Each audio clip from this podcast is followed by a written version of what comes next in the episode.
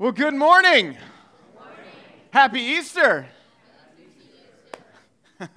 My name is John Allen. Welcome to Risen Church.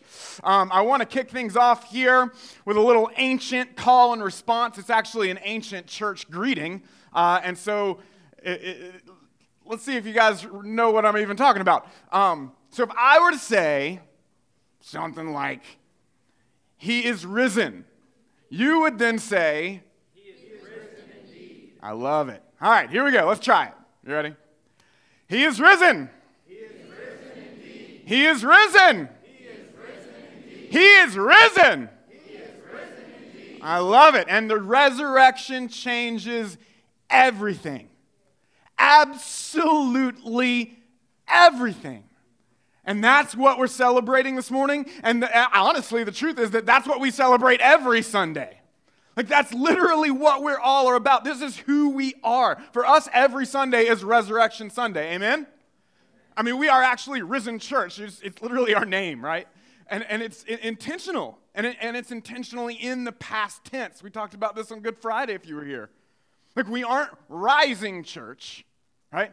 We are risen church because He is risen. He has risen, right? And so it's who we are. It's our identity because of what he's already done, not because of something that we're attempting to or trying to do.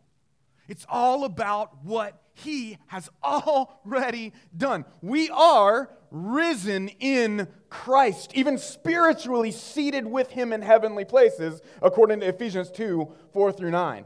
Things apparently just got spiritual even with my microphone right just now. I don't know what that was, a little echo. That's all right. We're resonating on the halls of heaven right now. So, but it, like Ephesians 2, 4 through 9, look with me. Says, this is what it says. Verse 4 But God, being rich in mercy, because of the great love with which He loved us, even when we were dead in our trespasses, made us alive together with Christ. By grace you have been saved, and raised us up with Him, and seated past tense, seated us with him in the heavenly places in Christ Jesus. It's not just something we're looking forward to, it's something we have already experienced because of what he's already done, something we can know even now. So that in the coming ages he might show the immeasurable, say immeasurable, the immeasurable riches of his grace in kindness towards us in Christ Jesus. For by grace you have been saved through faith. And this is not your own doing, it is the gift of God, not a result of works, so that no one may boast. Now that's worth celebrating. Amen? I mean, that's exactly what we're going to do this morning. That's what we're about. And so the way that we celebrate, though, isn't just through an event. I want you to see this because this is extremely important.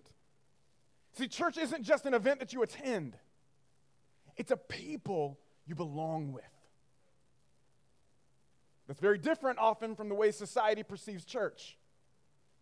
The church is a gospel family that we partner with. It's a people who have received the grace of God in Christ. We've experienced it and we've been changed by it, even given an entirely new identity because of it. This all comes through the resurrection. So, right up front here, I want to both welcome you and I want to clarify that the purpose of our church isn't just to put on an event where you come and listen to a few songs and sit through some dudes talking to you. Okay? That's not what church is all about. In fact, Risen Church exists to share life in Christ, our risen Lord, with each other, our city, and beyond. So when we gather together, what we're doing is pointing one another to Jesus. What we're doing is celebrating Jesus. And we're reminding each other of who Jesus actually is and what he's done for us and the immeasurable riches of the grace that we have in him. Every time we meet on Sunday and throughout the week and in life, this is a constant reminder this is what, what we do as the people of God. And so we point each other to his perfect grace that's available and sufficient for every moment and every season because he has risen. And because he's risen, we are risen church. And we've been commissioned together by Jesus into a purpose that's way bigger than ourselves. It's way bigger than anything else. And so this morning, I want to say, welcome. I'm so glad that you're here. And I also want to encourage you to continue to consistently gather with us because the celebration does not stop when the service ends. Like, in fact, if you are truly interested in what Risen Church is like, and you're, then you're, I want you to know you're only catching a glimpse of it at just this Sunday morning service because we're way more than just a service. And we want you to get to know the immeasurable riches of God's grace in and through our church, this expression of a local body of believers. And we want to get to know you and what God's doing in and through you. And so, in fact, we recently updated our website. I don't know if you've seen it, risenchurchvb.com. You're welcome to go there. We, we just did a few updates to it. And so um, we did that because we want that to be a catalyst or tool to help us get to know you even more and to allow you to get to know us even more. And so on our website, what you can see is there's an encouragement to, uh, quote, try five. Say, try five. And that's an invitation to come for five consecutive weeks in a row, both on Sunday and throughout the week uh, at our community groups. And again, we'd love to get to know you and walk with you on your journey with Jesus, no matter where you're at on that journey, whether you're just trying to figure out who Jesus is, or if you're actually at a point where you're looking to officially partner and join with us in Christ here at Risen Church. Either way, I want you to know that you're welcome here. And so this morning, I want you to see why we are, in fact, all about Jesus and why his resurrection is the ultimate good news. So, for the past couple of months, we've actually been walking through a series through the book of John uh, in our series called Sharing Life Like Christ. And so, in this series, we've been looking at specific interactions that Jesus has with specific people throughout the book of John. And so we've seen his character on display as he interacts with people and, and through the questions that he's asking them and the patience that he demonstrates with them. And so we've seen these, these things that he values. We see the way that he navigates their insecurities and their egos and their misdirections, and how he draws people into the grace and truth of who God truly is. And so, as we take in how he interacted with them then, we also get to take in how he interacts with us now. Because the same way Jesus navigated their insecurities and their egos and their misdirections then is the same way that he navigates our insecurities and our egos and our misdirections even today. And he does interact with us today because we serve a living and interactive God. Amen? And so, the point of this entire series has been about experiencing the true Jesus for who he truly is. Not how this world presents him, not even how we think he might be, or even what the, the way that we think he should be, but how he truly is as his word presents him and what he's truly like. And then sharing the life that we experience in Christ with each other, our city, and beyond. But in order to share life with others like Christ, which we've all been called to do, you first have to share life in Christ. Like you can't be a conduit to others of something that you haven't experienced yourself. Right? So it's all about the overflow, like rivers of living water in and through you.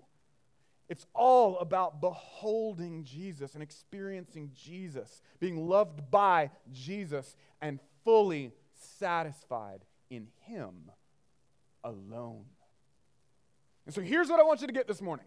If you get nothing else, if this is just like a, drinking from a fire hydrant this morning of information and all kinds of stuff, I want you to get this. All right? The resurrection changes everything.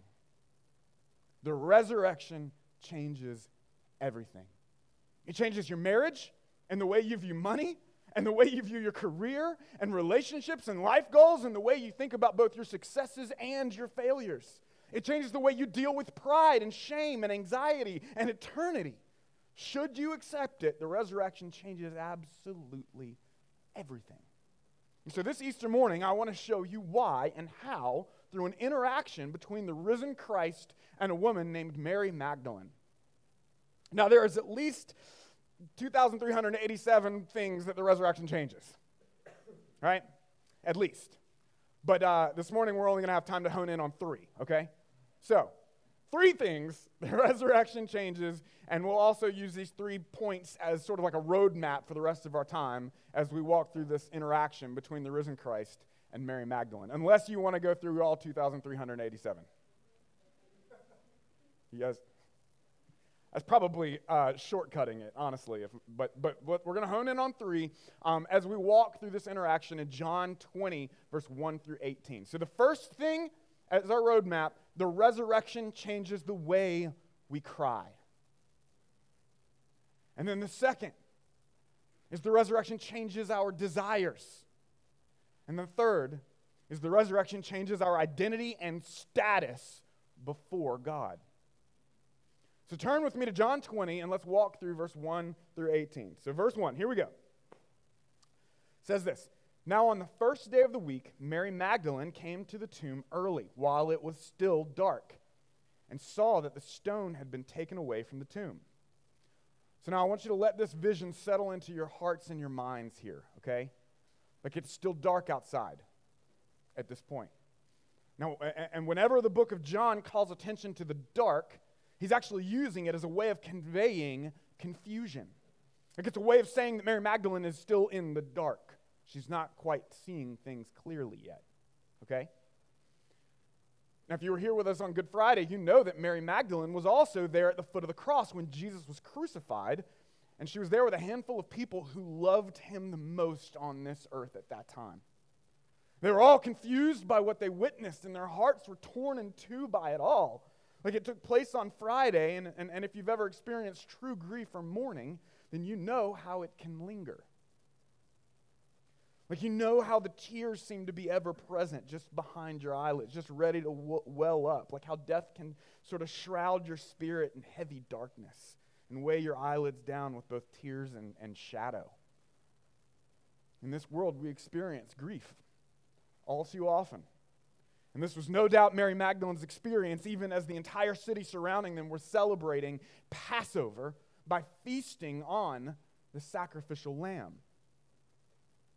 But all who loved Jesus would have been weeping bitterly over him as the ultimate Lamb of God. As the Old Testament prophecy in Zechariah 12:10 put it, they shall mourn for him as one mourns for an only child and weep bitterly over him as one weeps over a firstborn. So, for man, all the promise and hope and expectation they connected to Jesus has all just been cut down. But for Mary Magdalene, it's much deeper, even. For the disciples, for, for humanity, we often we look to what we can get from him. But Mary Magdalene here just misses him. You see, while so many had sort of like this transactional relationship with Jesus that came with a lot of expectations for what he could offer them, Mary Magdalene and the beloved disciple John and those who were at the foot of the cross, they just wanted to be with him. They just wanted to cling to him. They wanted to be where he was, but now he's gone. And so, at the first possible moment, Mary Magdalene went to the tomb, even before the sun came up just to be where he was, just to weep over him and to pray, even in the darkness.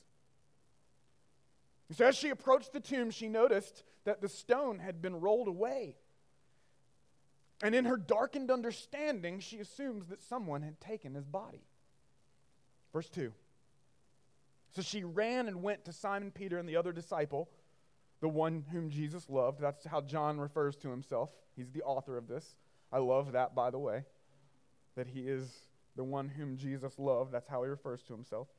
And said to them, They have taken the Lord out of the tomb, and we do not know where they have laid him. And so Peter went out with the other disciple, John, and they were going toward the tomb. Both of them were running together, but the other disciple, John, outran Peter and reached the tomb first. And so now I always thought that this was John letting us know that he was faster than Peter. Like that's really kind of how I've always understood that. And I think it's probably true, but as I've thought about it more and more, I'm not sure that that's the only reason he outran Peter here. Remember, Peter has reason to hesitate. Peter's the one who denied Christ three times while John stood through the entire crucifixion by his side. This may be a sign that Peter's shame has caused him to shrink back a bit. Or it could just be that John's faster. Either way, John gets there first, right? So, verse 5 And stooping to look in, he saw the linen clothes lying there, but he did not go in. Then Simon Peter came, following him, and went into the tomb. He saw the linen clothes lying there, and the face cloth, which had been on Jesus' head, not lying with the linen clothes, but folded up in a place by itself. So John gets there first, and he sees that this massive stone's been rolled away, and he stops to process. Now, the entry to the tomb would have been only actually a couple of feet tall, so it's not this like huge seven foot tall entryway that most of our cartoons depict, right? It's actually about, the entry would have been about like that. And so that's why he has to stoop down to look in. And when he does, he sees the linen clothes that Joseph of Arimathea and Nicodemus had wrapped the body of Christ in lying there. And so John's so shocked that he stops to process outside of the tomb. Right? Maybe he stands up and he's like, What did I just see? But when Peter shows up, probably out of breath at this point, he just sort of barrels right in, like he, which is pretty much in line with what we know about Peter's personality, right? Like he just is kind of this brash, like go for it. Like I kind of envision him just running and tucking and rolling in, right? But he suddenly finds himself in this very sacred scenario.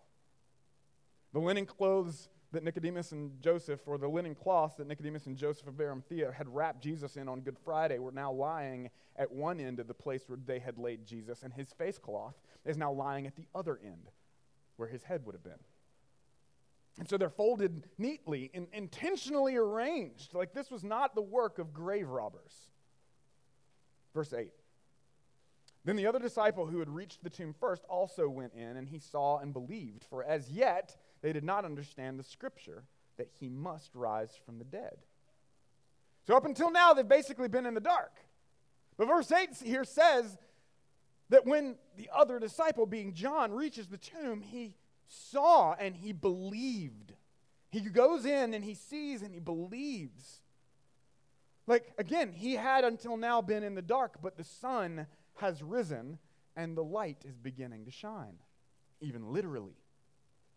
Like the only way they would have been able to see inside that dark tomb was as if was if the sun had risen. Also, this tomb would have been uh, facing east toward the rising sun. In fact, most ancient tombs and graves are often facing the east where the sun rises. It's a sign that people are looking forward to a new day. And this day was definitely a new day. Not only was it the first day of the week, but in many ways it was symbolic of the first day of a new creation. Up until this point, the book of John's actually highlighted for us seven miracles that point to Jesus as the Messiah and the creator king of a new creation. And each of those seven miracles, like the seven days of creation, culminate here with the eighth and ultimate miracle of Christ's resurrection. It's the ultimate symbol of the eighth day, a new day, pointing to the new creation. And so the lights are coming on in John and Peter, just like they may be coming on in some of your hearts and minds right now. And they're realizing that the sun has indeed risen and it is a new day.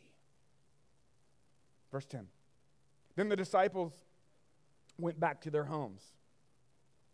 But Mary stood weeping outside the tomb.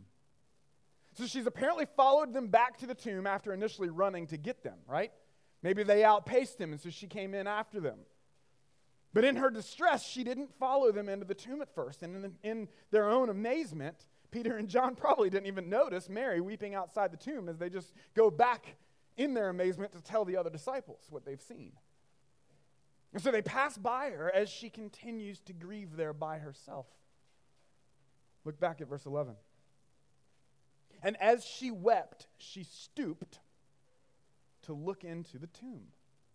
Remember when she approached the first time, she was in the dark. And all she could see was the stone rolled away. It would have been too dark for her to see inside that darkened tomb, right? But now the light is shining, and she's beginning to see. Verse 12 And she saw two angels in white sitting where the body of Jesus had lain, one at the head and one at the feet. I don't miss this image, okay? It's extremely intentional. Like, remember the white linens and, and the face cloth? Remember where they're positioned. They're intentionally positioned in a way that designates where his head was and where the rest of his body was. Okay?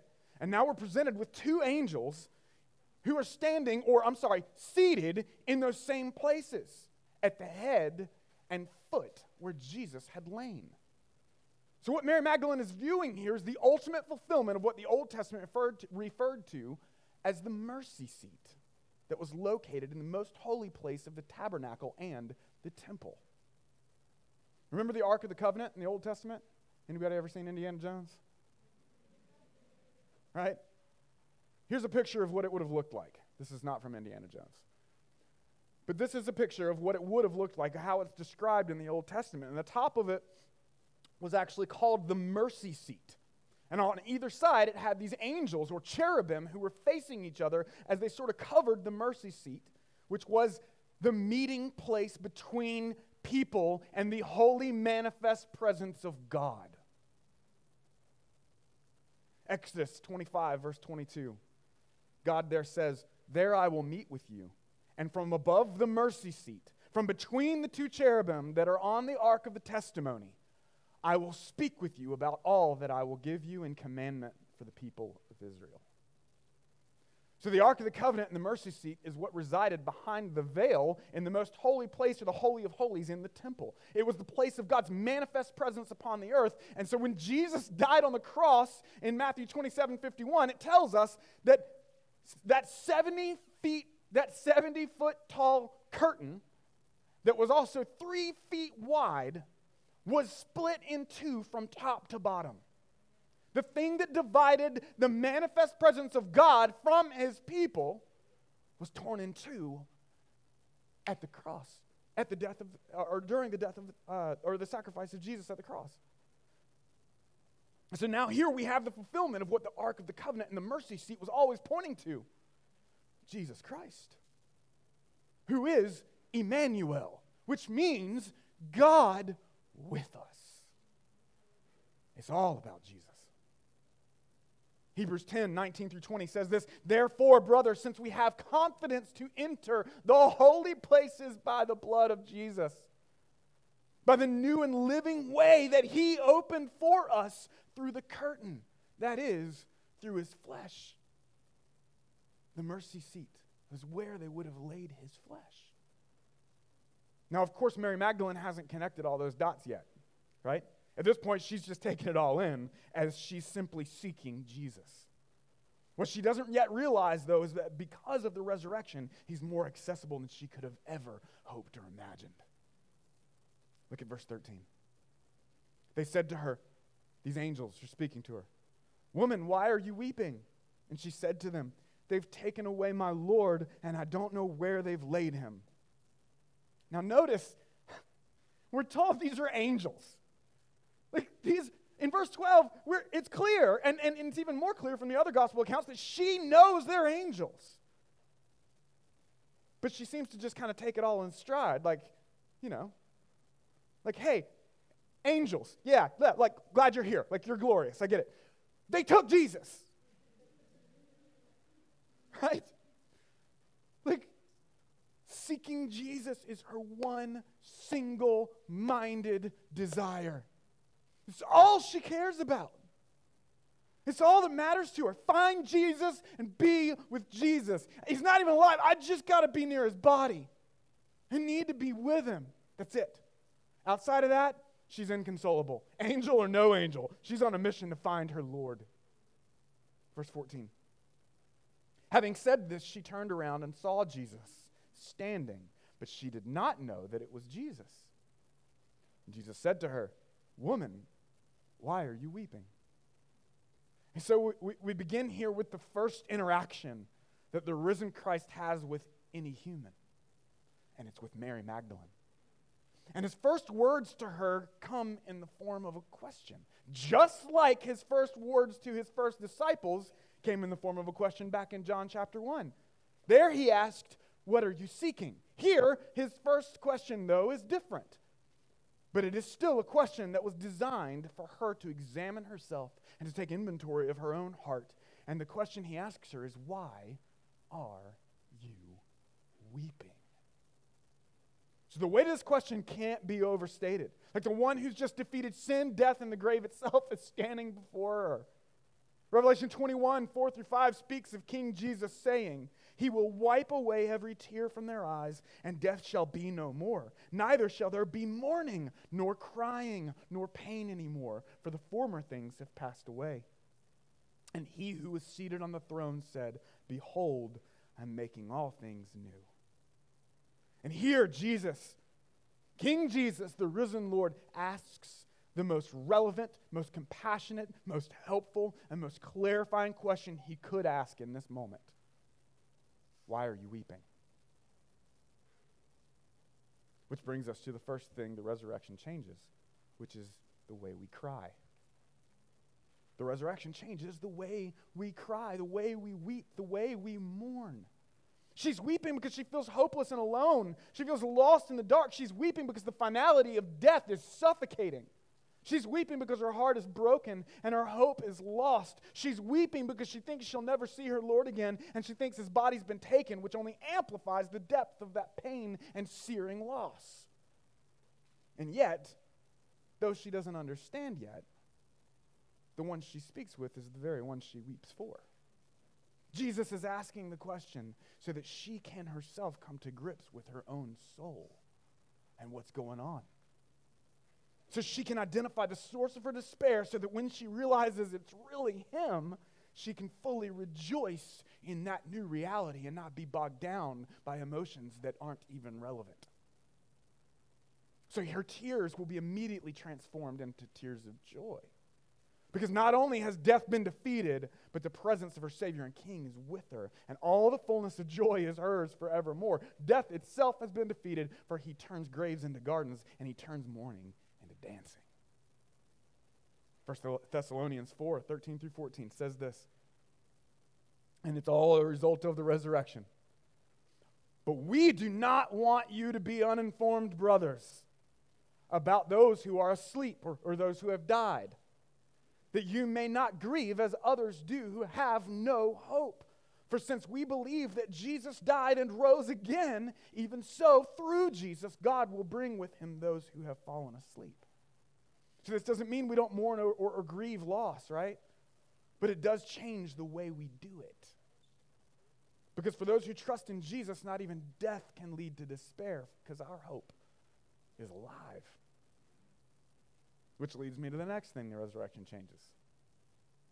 The resurrection changes our desires. What are we after? What do you seek?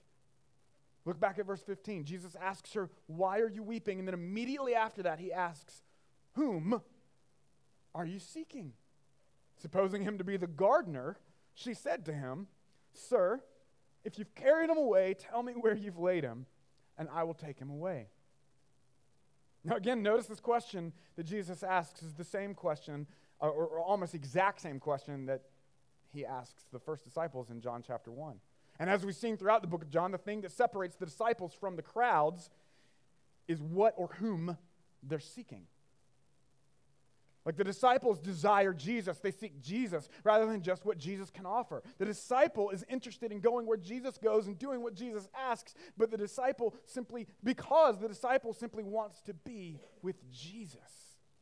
Right? Jeremiah 29 13 says this You will seek me and find me when you seek me with all your heart. And so it's clear that Mary Magdalene is seeking Jesus with all of her heart here. You see, the crowd just wants the miracle or the gift but doesn't really care about the giver. The crowd's only interested in the event or the entertainment, not the one that the event points to. The crowd just wants Jesus for what he can offer them. There's no real relational intimacy there, it's just a transactional interaction. These are people that associate with Jesus, but don't truly love him.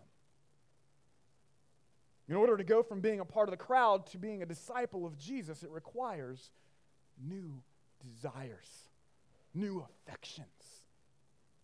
But here we see the opposite in Mary Magdalene. Like all she wants, again, is to be with her Jesus. Like he is the desire of her heart, and she's seeking him with all of her heart. Even though in this moment she still doesn't get it all. Notice she assumes he's the gardener, which, by the way, not insignificant. Remember, they're standing in a garden here. Okay?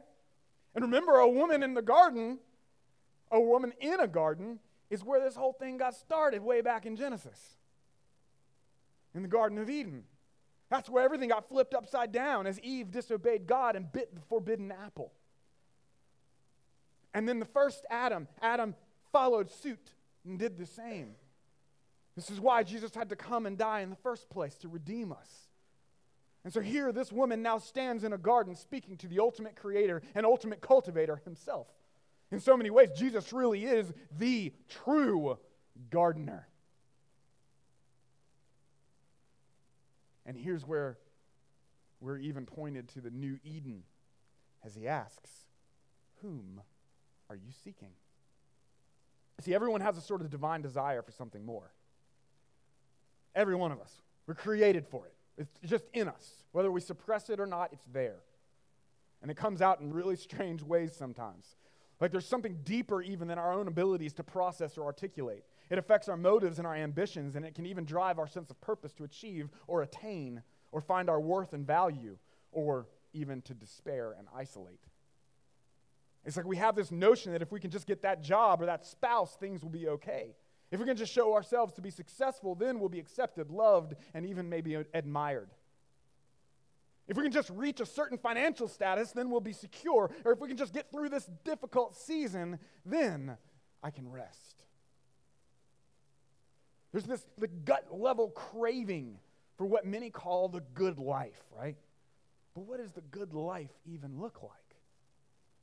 In many ways, it's an ethereal idea of the reality of the garden. Maybe it's even for people attached to certain politicians sometimes, or, or, the economy. Or maybe it's when your kids get to a certain age, but then, of course, when that happens, you look back when they were younger and you think of those as the good old days. Right? Like this morning, I want you to see that those desires are ultimately only fulfilled in Jesus Christ. You see, all of our insecurities and our idolatries and those intrinsic motivations are deeply connected to the state of our relationship with God. Our need for affirmation, love, acceptance, approval, comfort, and security goes way deeper than we often want to admit or even imagine. It's why we strive so hard for certain accomplishments. It's why we get so angry or often hopeless when those things are threatened or even lost. It's why we're tempted to compromise in ways we never thought possible when those desires come within reach or when they get threatened. You see, we were designed for continual intimacy with God, but an idol is basically defined in Scripture as anything you desire or seek more than you seek God. Something you want more than Him. It's something or someone you replace God with, and then they or that becomes your sort of functional Savior. Are even often good God designed things that were originally given to you by God for your good, but they're designed to point us to Him, not replace Him.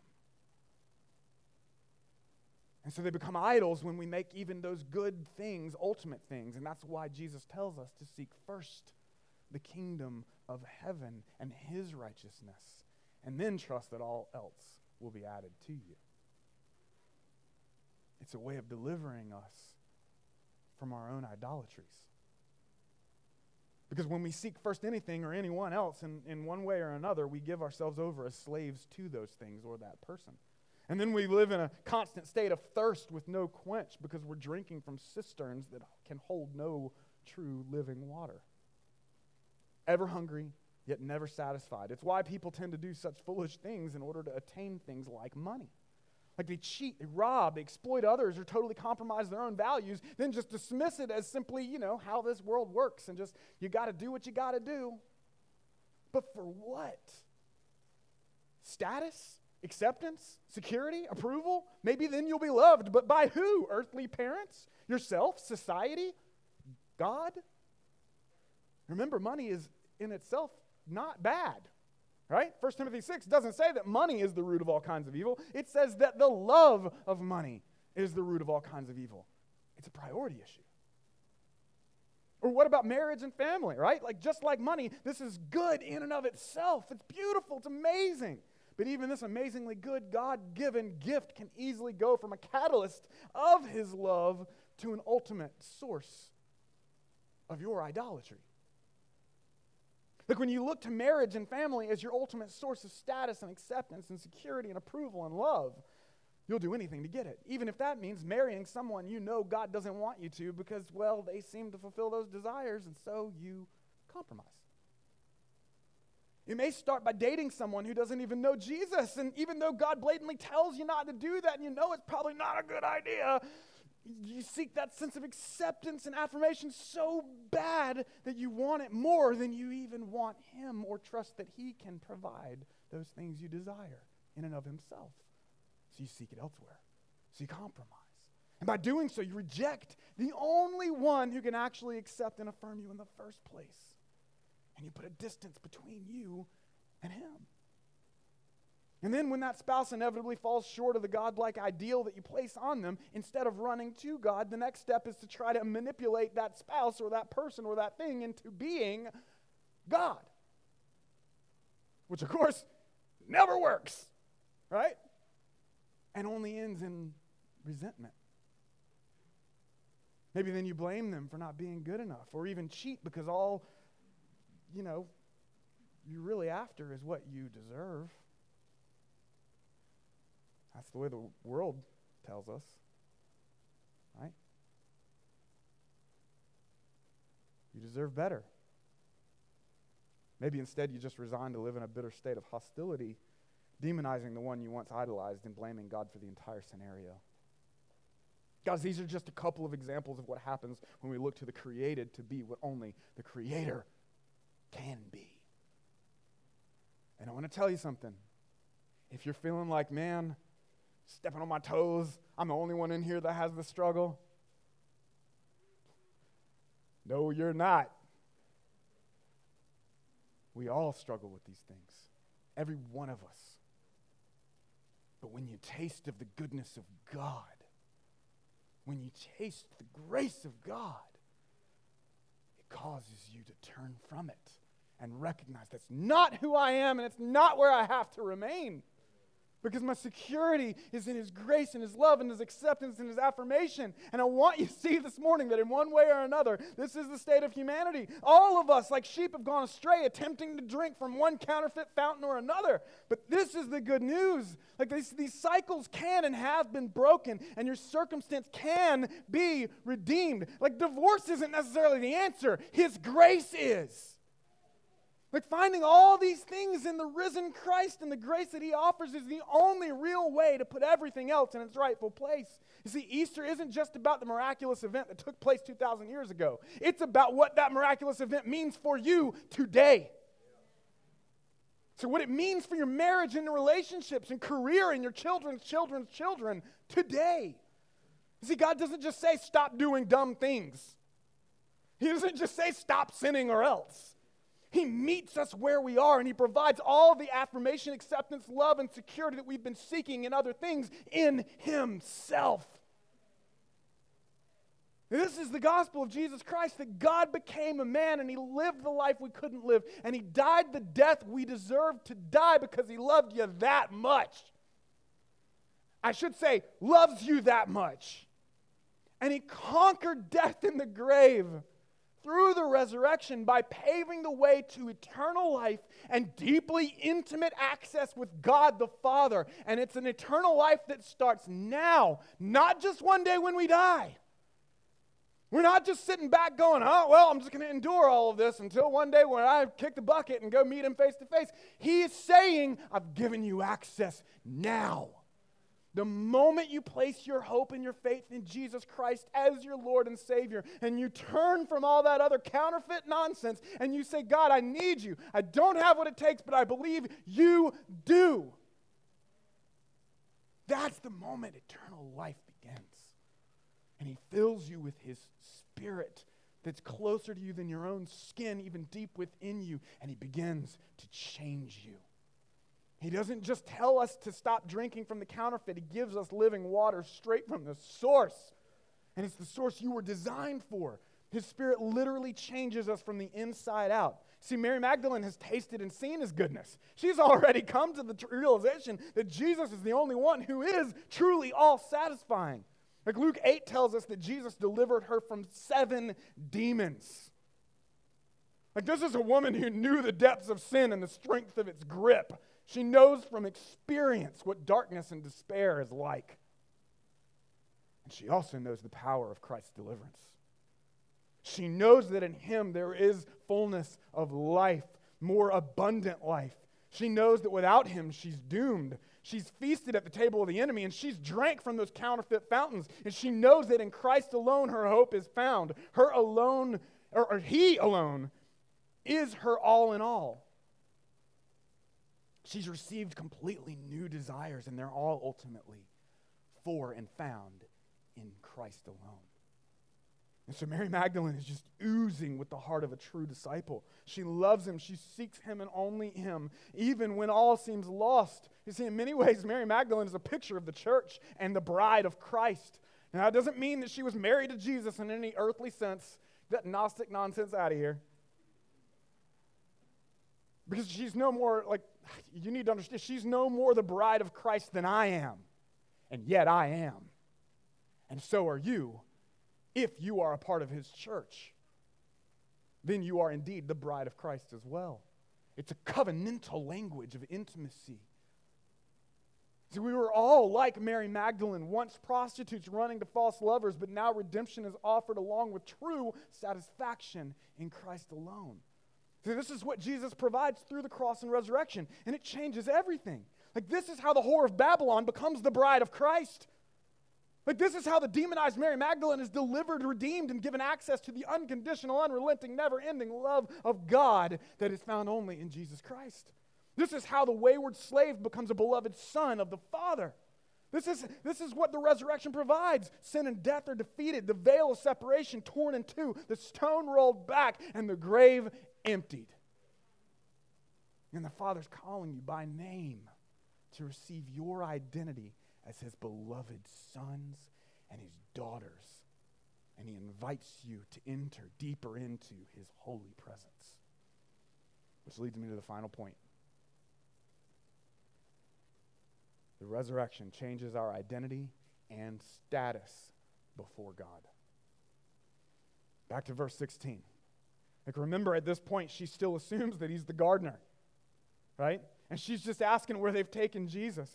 And in a moment of pure affection, the King of Kings and the name of above all names speaks her name in a way that only her Savior and King could.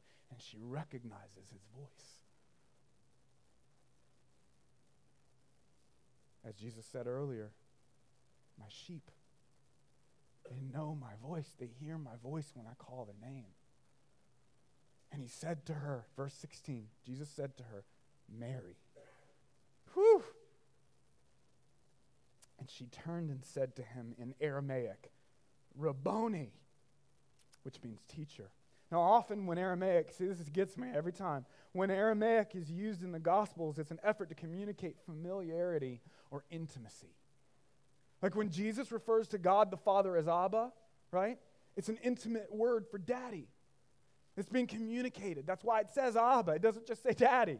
Or when Jesus raised the 12 year old girl from the dead by tenderly speaking to her in Aramaic and saying, Talitha kume, which means little lamb, arise. There's an intimacy there, there's a familiarity there. And so here, Mary Magdalene uses that personal and affectionate way that she addressed her Savior King in her own heart language, and she calls him Rabboni. And so you can just imagine her falling into his arms as her tears of sorrow are suddenly changed into expressed joy. I also love that Jesus doesn't just burst forth here in a cloud of glory, like dun dun dun dun. Right? It's not what he does. Like he could have done that. But that's not how he chose to reveal himself to her. And it's often not how he chooses to reveal himself to us.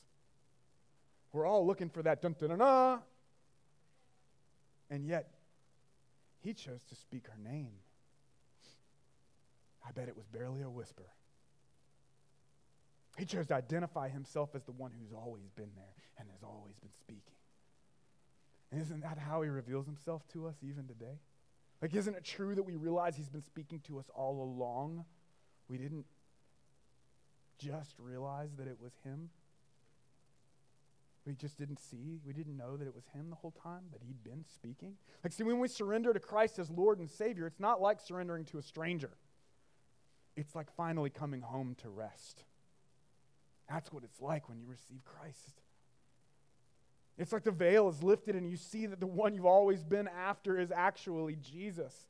That which has always seemed out of reach is available to you in Christ and all else is just exposed as a counterfeit. Often people are waiting for some big dramatic display before they receive Christ, but more often than not, Jesus calls us in the stillness of an intimate whisper that he places on your heart.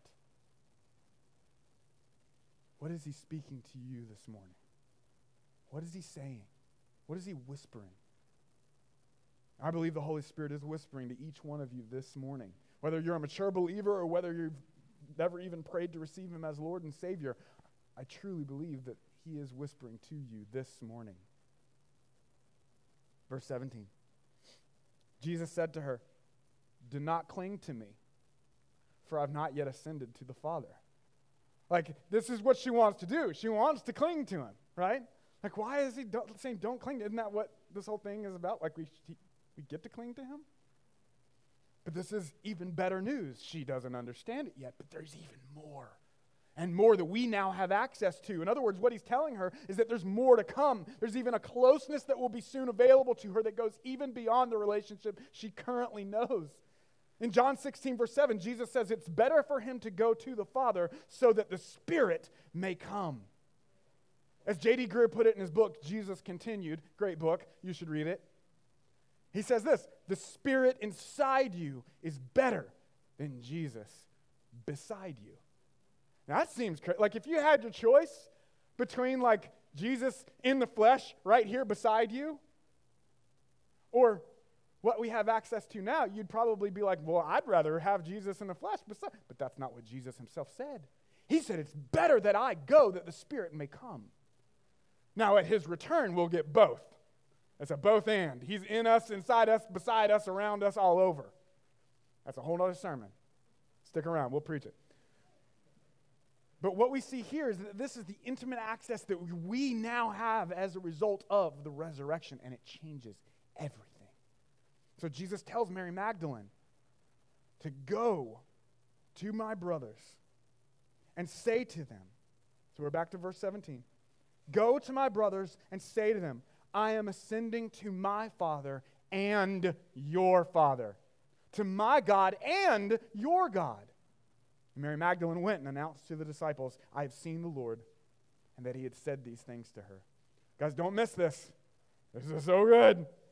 John 15, verse 15, Jesus tells his disciples that he doesn't call them servants or slaves, but that they are his friends.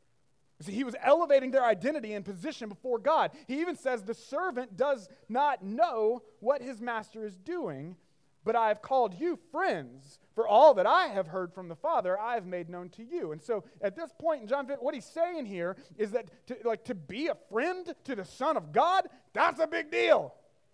Right? Like you're not just one of the hired hands, you're like a friend of the family. That's a huge step up. Right? Honestly, I think this is where most Christians tend to leave it. This is how they view their relationship with God, kind of like a friend of the family. But after the resurrection, Jesus takes it to a whole nother level, even a, le- a level that's even hard to grasp, honestly. Even for myself, I'm like, what? How is this even possible? Jesus, the Son of God, calls his disciples brothers.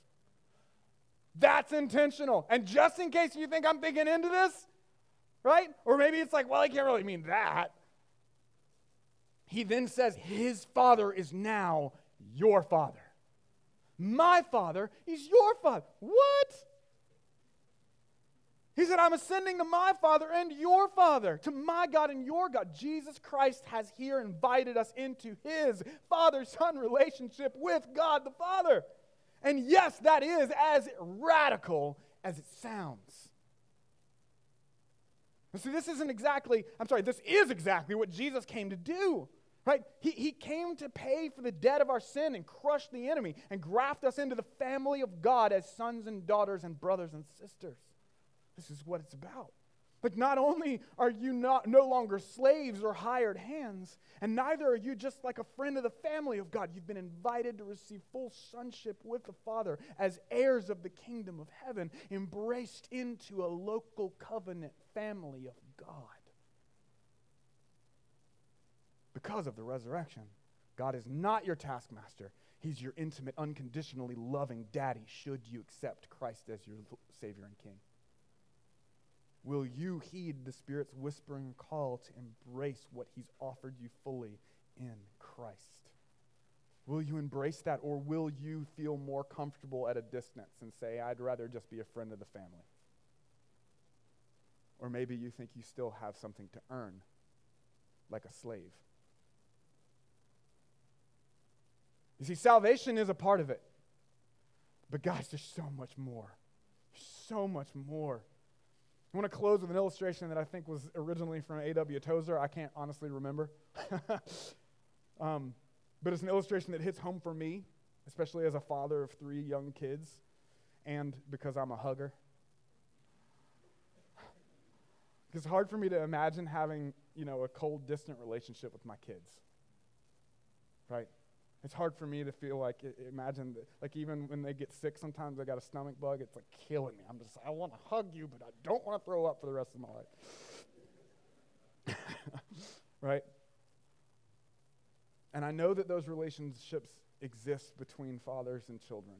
It breaks my heart. Because whenever I see my kids, the first thing I want to do is embrace them and pick them up and tell them I love them and hug them and squeeze them and, and, and, and call them by name and let them know that they're mine. And I love them. And I always will.